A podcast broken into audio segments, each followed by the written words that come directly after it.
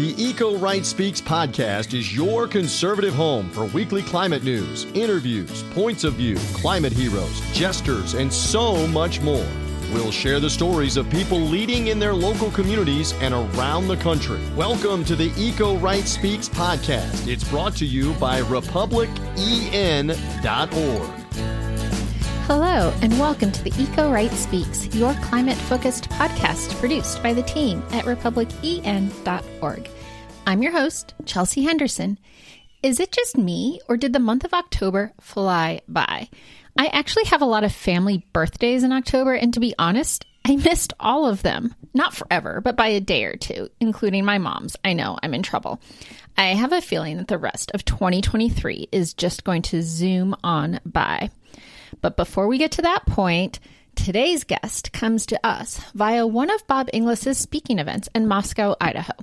Colby Field is a master's degree student in ag economics, and as you will hear later in the show, he was really struck, Bob was really struck, that is, by Colby and his questions about the inclusion and consideration of the ag sector in climate solutions. He was a pleasure to talk to, and I look forward to sharing his perspectives with you. Listeners, my conversation with Colby Field is coming right up.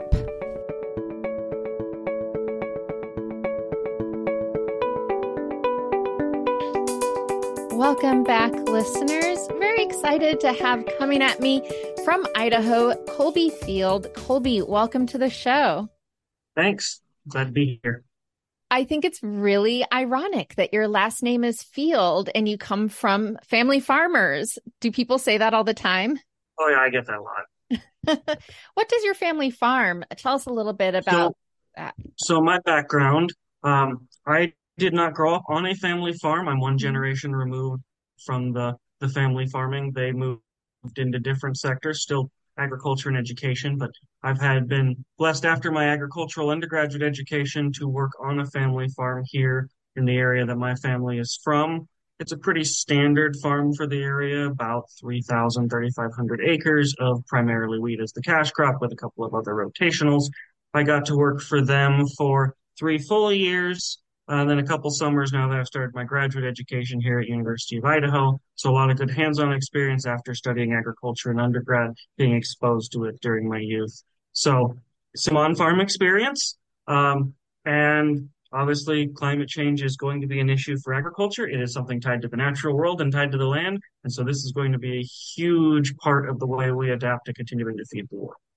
Right. I mean, that is the thing that actually scares me the most is that you know, we talk a lot about the impacts of climate change, but what I don't think we talk enough about is farmers feed the world, right? We we need these lands to remain um, to remain viable for crops. We see reports where there could be crop shifts, right? You are out west where there are droughts all the time.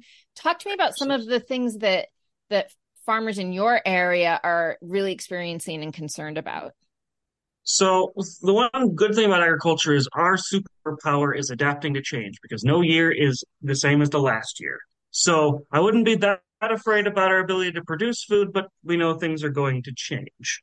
Um, as far as out here, drought is an issue for sure. Um, they're as climate change increases, they are becoming less and less predictable. They are potentially becoming more severe. On the other hand, that unpredictability is leading to wet weather, which can, you know, impact your ability to plant crops, your ability to harvest crops, and change the practices that you have to use to be effective.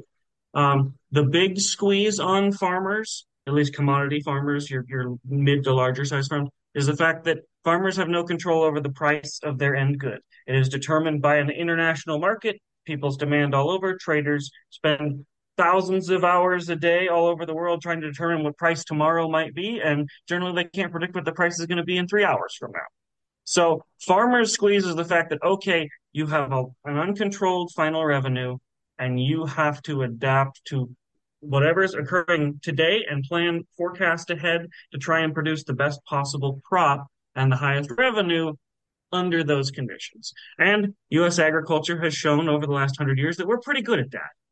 Is that because you have a magic eight ball? So you shake the magic eight ball and you're like, okay, do we plant in Absolutely. February? uh, uh, the, the big piece is, you know, predict past performance predicts future performance, but there's always an error there. Um, not to get too statistical on you, but um, that generational knowledge, how we've done it before, with current research, really drives forward thinking in agriculture. And this area in particular, I'm seeing a lot of very forward thinking farmers that I've interacted with in adopting that research, looking for new solutions, trying to vary up their rotations, trying to conserve soil, knowing that you know the, the food produced in this area feeds most of the Pacific Rim. Uh, our, our Asian allies across the Pacific Ocean depend on the wheat that is produced in this area to feed themselves. So they take that pretty seriously. Um, as far as adopting new technologies, there's a whole bunch of stuff in precision ag that's very much being researched and implemented across the U.S. for how do we, you know, apply the correct amount of fertilizer how do we cre- increase the efficiency of our tractors and equipment for planting and harvesting and soil management? On top of, there's a large movement in conservation for resources, for water, for soil, trying to reduce tillage so that you're not releasing carbon that's stored in the soil into the atmosphere, not watching your soil wash away in the river. So farmers overall are I, am reticent to use the word progressive because that's been sort of taken by the media these days. But as far as looking ahead, farmers are really good about adopting new technologies and trying to increase efficiency across them. Forward so, thinking, I think, is a great way to describe it. And you, you know, everything that you just um, recounted to me, all I kept thinking is, of course, if there's so much unpredictability, you have to be adaptable. You have to be willing to change. And when you were talking about conservation, there are so many ways to conserve. And sometimes, you know, the new precision tools or whatever help you with that conservation effort. So I think while there might be some um, inaccurate, you know, vision that farmers are, first of all, all older generation, too resistant to um, to technology and to change that that is just not true. And if you're a farmer and you haven't adapted you're not going to be a farmer very long. That's just the reality of it. So talk to our listeners who are um, perhaps not as well versed in the different um, ag practices that might be forward thinking like what do things like rotational um, crops how does that help um, there's several factors of rotation uh, we've been doing crop rotation since the Romans. However, a, a, lot of research has been done in terms of industrial agriculture since the 1950s, 40s on the benefits of rotation. So most farms will have what we would call a cash crop. It's your primary money maker. Mm-hmm. And so you want to prioritize that obviously because you're going to have the highest return on that crop. In this area, that would be winter wheat, white winter wheat, you go to Montana, where my undergraduate was, it tends to be red wheat. You go to Iowa, Minnesota, our, our corn belt, that's going to be corn. That's your moneymaker. The trouble with if you plant the same crop in the field over and over and over again, number one, your yield is going to decrease because you're pulling all of the same nutrients out of the soil and nothing's being replenished unless you're putting artificial nutrients in there, such as fertilizers. Um, and you have a higher chance of disease. It's easier for a, a, an insect or a bacterium that attacks wheat to build up and get stronger if you're continuously exposing it to wheat. So there's a major advantage that from a disease standpoint to, to rotating your crops, different types of crops, vastly different families of crops, as well as the advantage of, of risk management. If price of wheat suddenly crashes because um, we found a whole new, we, have got a great spring in what Ukraine when they used to export wheat. Um, we you have beans that might still be steady. You have barley, and the demand for beer may be staying constant. So there's a there's a risk and diversification aspect to it. Plus, every plant interacts with the soil slightly differently. Some plants put different nutrients into the soil and take different nutrients. So in this area, a pretty traditional rotation would be your moneymaker, your, your, your winter wheat. You'd put a third of your ground into that. You'd put a third of your ground into a different sort of mid-level revenue generator, so a spring wheat crop or a uh, canola or, or mustard um, or a barley. And then your legume is your va- vastly different crop that is usually worth less money, but they put nitrogen into the soil to help replenish for the next um, money-making wheat crop. Um, in the Midwest, you'd see corn and soybeans used in a very similar. I mean, I love it. It's like um, if you are an investor, you have a diverse investment portfolio. You're not putting Exactly. all your money into one stock, right? And Absolutely. Diversify that portfolio to spread risk among different different um, revenue streams so that if one crashes or one does really well, you've you- you've got some balance there. Absolutely. And farmers tend to be fairly risk averse because control as much as you can to limit that risk because it may hail tomorrow and wipe it all out anyway. That is such a scary feeling, I'm sure. And, you know, speaking of being risk averse, I, I just remember years, you know, 15 or so years ago when I was working on climate legislation in the US Senate, that the ag community was really worried about any kind of federal regulations that would come down um, on carbon, on climate change. But the wheat growers, especially, were kind of out front and wanting to promote um, carbon offsets and using your land for carbon sinks and so forth.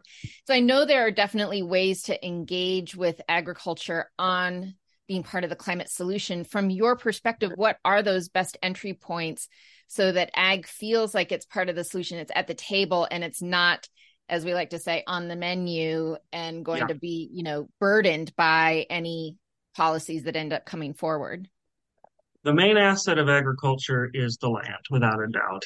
Um, we know that the number that the best place to, to, to sink carbon is the ocean. The second best place to sink carbon are wetlands, and the third best is grasslands. Well, a wheat field is a grassland. We grow grass where grass used to grow, and wheat is a grass. All that root mass stores carbon in the soil. So that has historically been an untapped value to farms that we have not looked at you know, the amount of carbon storage, the amount of um, resource generation from the land. So that is definitely a very positive realm to look. Farmers also are working on efficiency. Um, we, we hear all these reports about all of the agrochemicals that we use. Well, agrochemicals are expensive. Farmers don't want to use any more of an agrochemical than they absolutely have to to produce optimum yields and optimum quality of food.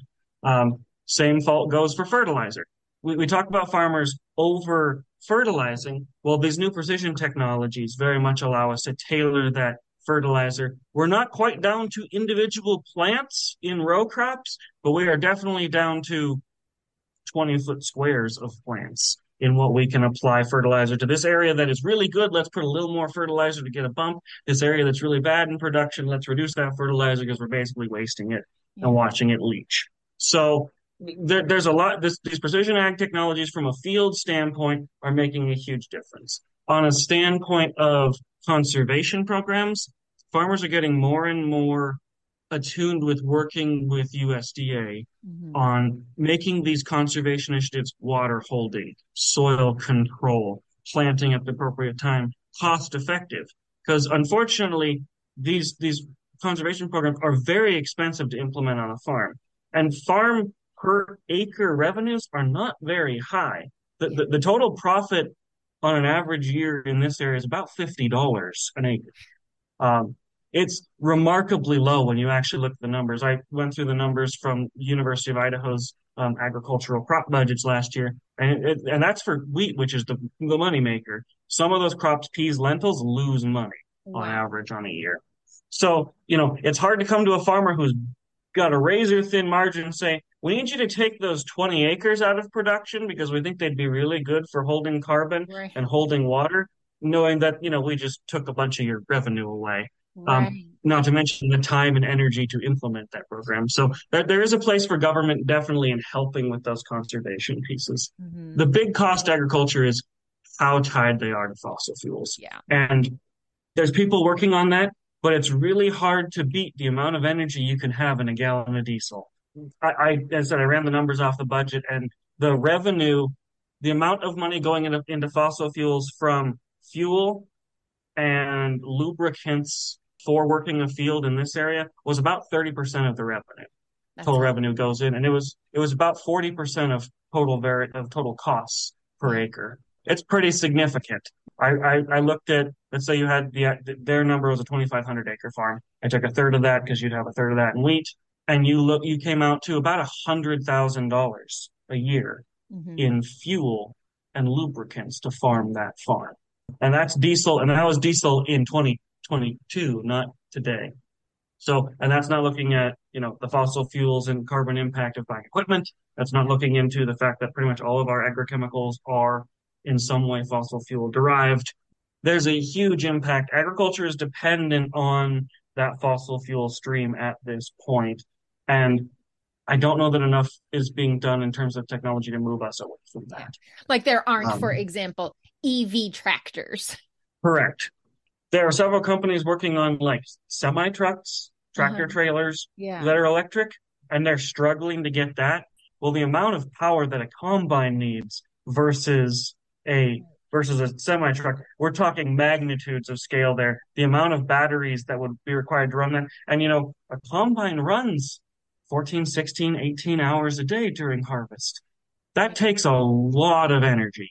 Diesel fuel stores a lot of energy in a very small package. So that's going to be the big rub is how do we reduce that fossil fuel dependency and still allow family farms to exist? I mean, we could cut off the, the, the tap tomorrow, but family farms would be wiped out across this country. We're energy optimists and climate realists. Stand with us at republicen.org. Now, back to this week's episode. What about like compressed natural gas? Is that an option? There are some possibilities. I, I don't know. Agricultural equipment is pretty well dominated by mm. three major producers, which two of them are partnered together with New Holland Case. But John Deere, New Holland Case tend to be the big suppliers for U.S. ag. I haven't seen much in terms of conversions to, to natural gas engines. I know that that can be done with gasoline engines fairly efficiently. I think that's um, kind of more like a pickup truck, like I know, like some work vehicles, but probably yep. not not your you know your huge farm equipment that you yeah exactly energy. Um, and and that's the the big concern is you know anymore with in commodity agriculture to be profitable you got to be at a certain level of scale, and that requires a certain level of scale of equipment uh, just because you don't, you, there's only so many hours you can have a, there's only 24 hours you can have a person in a piece of equipment. Right. Um, and that's if they never sleep. So, um, that's the limitation. You got to be at a certain scale of equipment. Yeah. And I just don't know if that scale is going to be there in the short term. You also have the fact that most farms aren't running last year's equipment.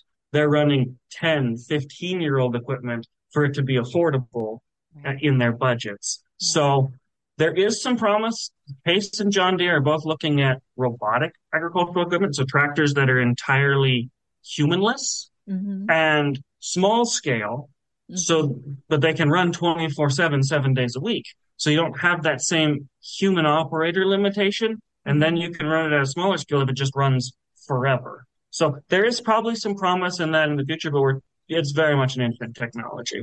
So then, okay, so given how reliant ag is on fossil fuels, how do you see that sector kind of fitting into the solutions table so that when we are talking about climate solutions, one, they're not left out, but two, they're also not saddled with policies that end up making their jobs harder or put them out of business or cost, you know, put them beyond that very small margin that they're already experiencing? The easiest answer would be to increase farm income. Um, if you can increase farm income, they can adapt to newer technologies that are more efficient and aren't as reliant mm-hmm. on fossil fuels. But, you know, we're talking about international commodities that everybody wants to be cheap. Yeah. Um, so how do you increase farm income? And if I had that solution, I'd be the Dowd chair somewhere and would, would be working on much bigger problems. Um, well, yeah, give you. I, I think you've got time to develop that. You're early on in your career. I, I I'm going to check in with you in 20 years and see if you figured that out. So other ways we do this. Number one, I think we need a an accurate picture of what the on-farm carbon emissions actually are.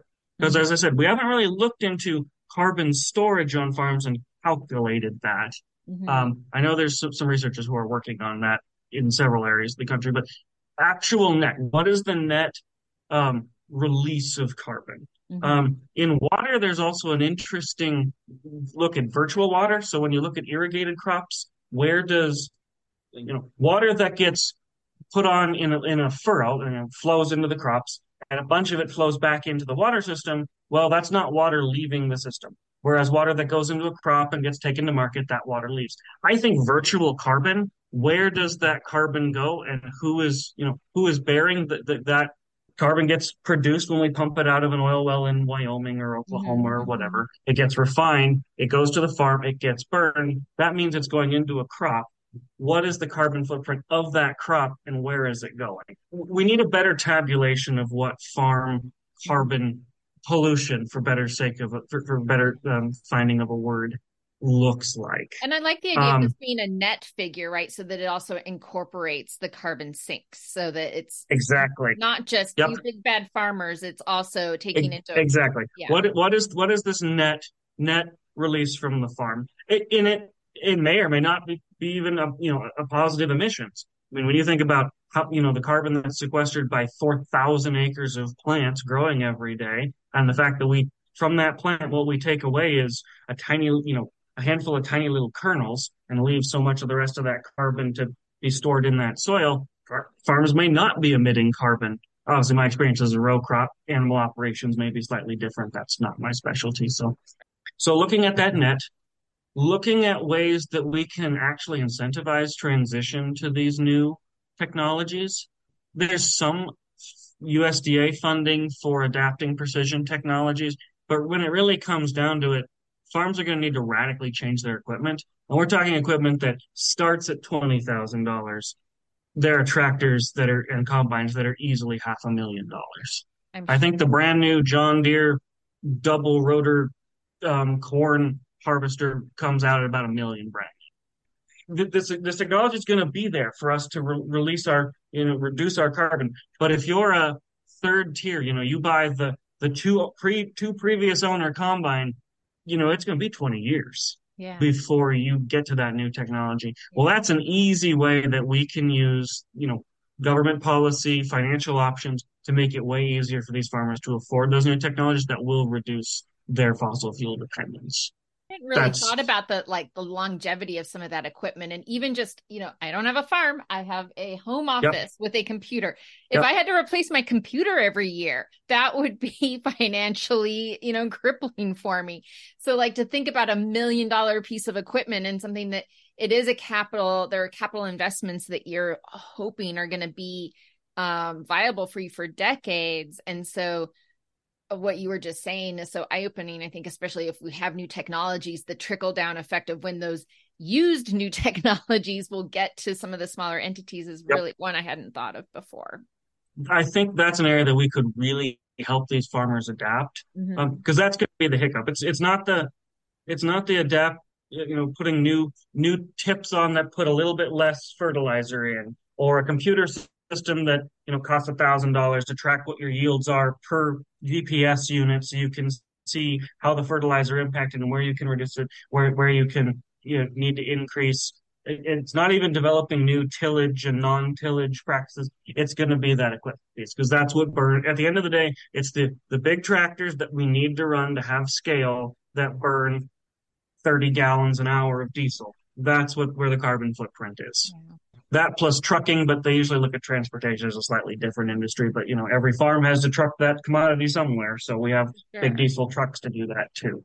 It's like a construction firm. Your money isn't in your guys. Your money is in your tools. Your money is in your um, backhoes to dig ditches. In farms, your money is in your equipment. Farms don't really have, you know, they have a lot of money tied up in land, but land doesn't really depreciate in value and decrease in efficiency. Equipment does. Yeah. So it's that it's that equipment piece that's going to be the big factor. Um, Colby, you're getting your master's degree right now, as as you obviously know in applied economics.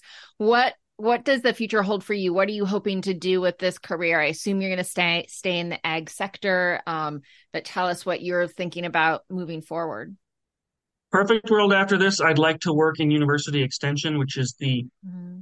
agriculture and rural community outreach branch of most state land grant universities. Yeah. Um, so they are the interplay between the PhD research, researchers in soil science and agricultural economics and water quality and producers and people in rural communities. So their my job would be to you know stay on top of what the new research is that's being done by these high level researchers at university level and any other relevant um, studies done by private entities and when a farmer calls me and says, Hey, I'm having a hard time making trying this new crop pay, have you found anything? I say, yeah, I've got these three studies that I know about, or I can call this professor, that's his specialty, and say, this is what they found in their research test plots to make this work.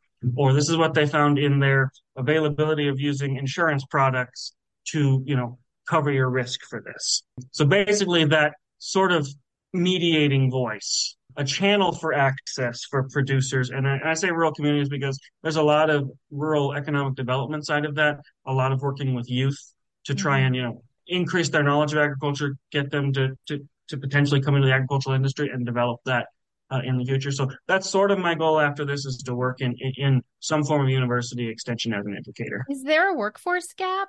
of between young like older generations wanting to retire and and new generations coming up surprisingly yes um now it varies across the us what your percentage of young and beginning farmers is um, usda has a huge push for trying to get young and beginning farmers but i believe the average age of a farmer in this country is still 65 and that's average so we're talking generally a much older work, you know, uh, ownership population who are still farming. It's not unheard of for people in their 80s to still be farming.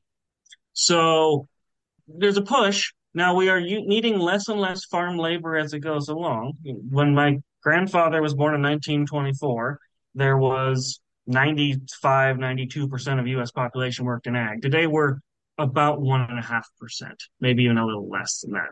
So, you know, we're, we're needing less people, but there tends to be a disconnect of people not wanting to go back to the farm. You figure someone my age, I'm 30, who's gone, left the farm, gone and got an education, has the opportunity to go to a metropolitan area and make six figures. Mm-hmm.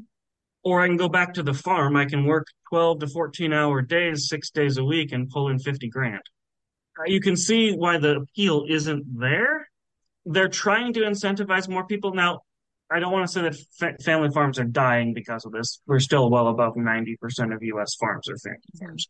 Mm-hmm. Um, and it's a cultural thing. It's uh, a pride and a legacy thing. Sure. There's usually someone who wants to go back to the farm. One of the two to five kids will want to go back mm-hmm. and, and be on the operation. But there are operations that don't have someone to come back to them. There are some programs out there to try and link people who want to get into ag with those operations to try and learn them and take them over. But there is some succession planning issues. And that's been a big focus of a lot of university education and outreaches for succession planning these days.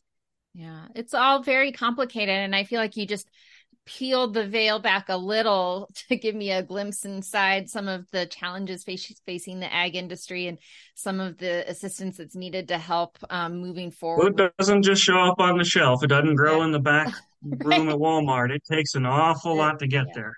So much to from like seed to loaf of bread at the at the table and uh I I did read this article. Um, it was gosh, it was a few years ago that was saying that because of climate change, and I forget how many years into the future this was. Let's just say fifty years. That Idaho was going to be the new Napa Valley. That the way the temperatures were shifting, you were going to be the new wine destination. Yep, there's a lot of wine development here. Idaho's now number three, waffling three and four with Texas for dairy production you eat mozzarella cheese, chances are it comes from southern Idaho. It's the number one barley producer. Um, so if you like beer, or whiskey, it's coming probably coming from Idaho. And Idaho is in a pretty nice climatic zone to have a large variety. So and Idaho's Idaho. growing.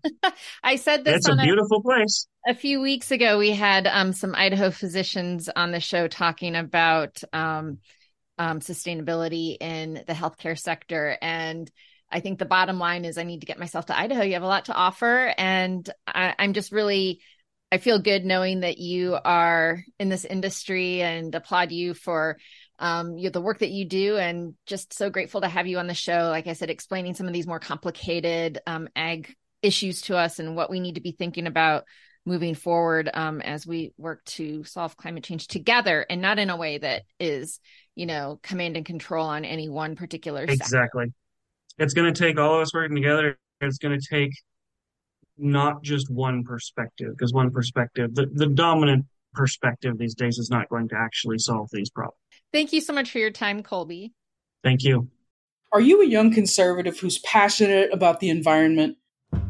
Introducing Green Tea Party Radio the show that blends conservative solutions with environmental advocacy. Hey there, I'm Hannah. And I'm Zach. I'm Katie. Join us every week as we discuss how conservatives can champion energy independence, tackle climate change, and create clean energy sector jobs, all while staying true to our values. Get ready to pour the tea and join the Green Tea Party. Tune in and engage with thought provoking discussions that matter to you. Subscribe today and visit greenteapartyradio.com for more information. Listeners, we're doing something a little different this week. I have a special surprise. We are wrapping up today's episode with none other than Bob Inglis. Bob, welcome to the show. Thanks, Chelsea. Great to be with you. So, as you know, Bob, I wanted you to come on to do wrap up with me because today's guest, which I know you did not have the benefit, you do not have the benefit at the current moment of having heard the episode, but Colby Field was somebody that you found and recommended for the show. So I thought maybe you could tell our listeners how you identified Colby, like what your interaction was like and why he really struck you as somebody who would make a good guest. Wow, Colby was such a great find. You know, somebody that uh, really has an experience in a very important agricultural sector. You know, uh, he's getting a master's degree in economics uh, at the University of Idaho. He's worked the last five wheat harvest. Um, his family for generations has been involved in farming. And uh, these are the people that feed the world. You know, I mean, uh, um, people like Colby and his family feed the rest of us. And um, so he asked some really important questions that, that, to tell you the truth, I didn't have very good answers to. um, and uh, so uh, we, we need Colby to help us uh, as he continues with uh, economics to uh, help us uh, sort some things out about uh, the impact of a uh, pricing of carbon dioxide on agriculture. Yeah, he's definitely thinking about these issues and how how to take an industry like ag or a, a sector of the economy like ag that is so fossil fuel dependent. And you know he wants to work with people that are talking about climate solutions right? And i think that's what is the what really separates colby from maybe um, ag people 20 years ago when you were on the hill or when I was working on climate change bills 15 years ago. There was a lot of resistance right from that sector. And um but he he knows and farmers know they as he put it um he had a really great way of putting this that uh you know farmers have to be forward thinking because nothing is going to be tomorrow like it was yesterday. They're used to uh, managing risk and change and having to adapt. And so you know they're great allies to have in in this um in this battle. So so glad that you met colby at the it was at the university of idaho correct yeah and and what I agree with you. What a great way to put it. Nothing tomorrow is going to be the same as yesterday. That's surely the case in agriculture because uh, the climate impacts are here and now. And so that's what's um, important about people like colby is he he's aware of that and also aware of the importance of agriculture. Like I say, we've all gotten used to eating, and uh, we need the incredible productivity that you see out there in Idaho. You know, I've you know I've talked about this every time I've come back from Idaho about this sea of wheat that you see out there in those fields. I mean, literally, it's like you're in the ocean, except it's wheat as far as the eye can see. It's beautiful. It's beautiful, really. Yeah, and so productive and so amazing that these people are able to feed the rest of us. And, um, you know, the thing that's interesting about that wheat, by the way, is, you know, he probably told you this, is that it goes uh, to, uh, most of it goes to Asia to feed people with yes. noodles because yes. it's, uh, it's, it's a low gluten wheat that you use for noodles. Yeah, he he definitely explained that to me, and that was uh, something new that I learned. And I love learning something new on this podcast. And so I thank you, Bob, for for directing me to Colby. And I hope he's somebody that we will continue to have a good relationship with um, moving forward. And um, speaking of new and all that is new, I cannot let our listeners go without just shouting out a couple of our new member signups. Addie R in Virginia, Andrew S in New York, Christian D in Tennessee, Althea L in Indiana, and Sue P and Iowa. Thank you for standing with us. Uh, republicen.org forward slash join. If you want to hear all that we're doing, week in review, which Bob, you know, I send every week. It's really the only regular specific day message that you'll get from us. And you'll get a few polls from Angela and you'll get some other engagement opportunities. But we do not send messages every day. We don't spam you. We don't ask you for money. So if you just want to be in touch with the EcoRight, we are the people to be uh, engaged with, right, Bob? Yes, and we really don't hound you for money. that, that is a true statement. We don't. Uh, maybe one time a year, at the end of the year, we say, "Well, if you'd like to give, that'd be great."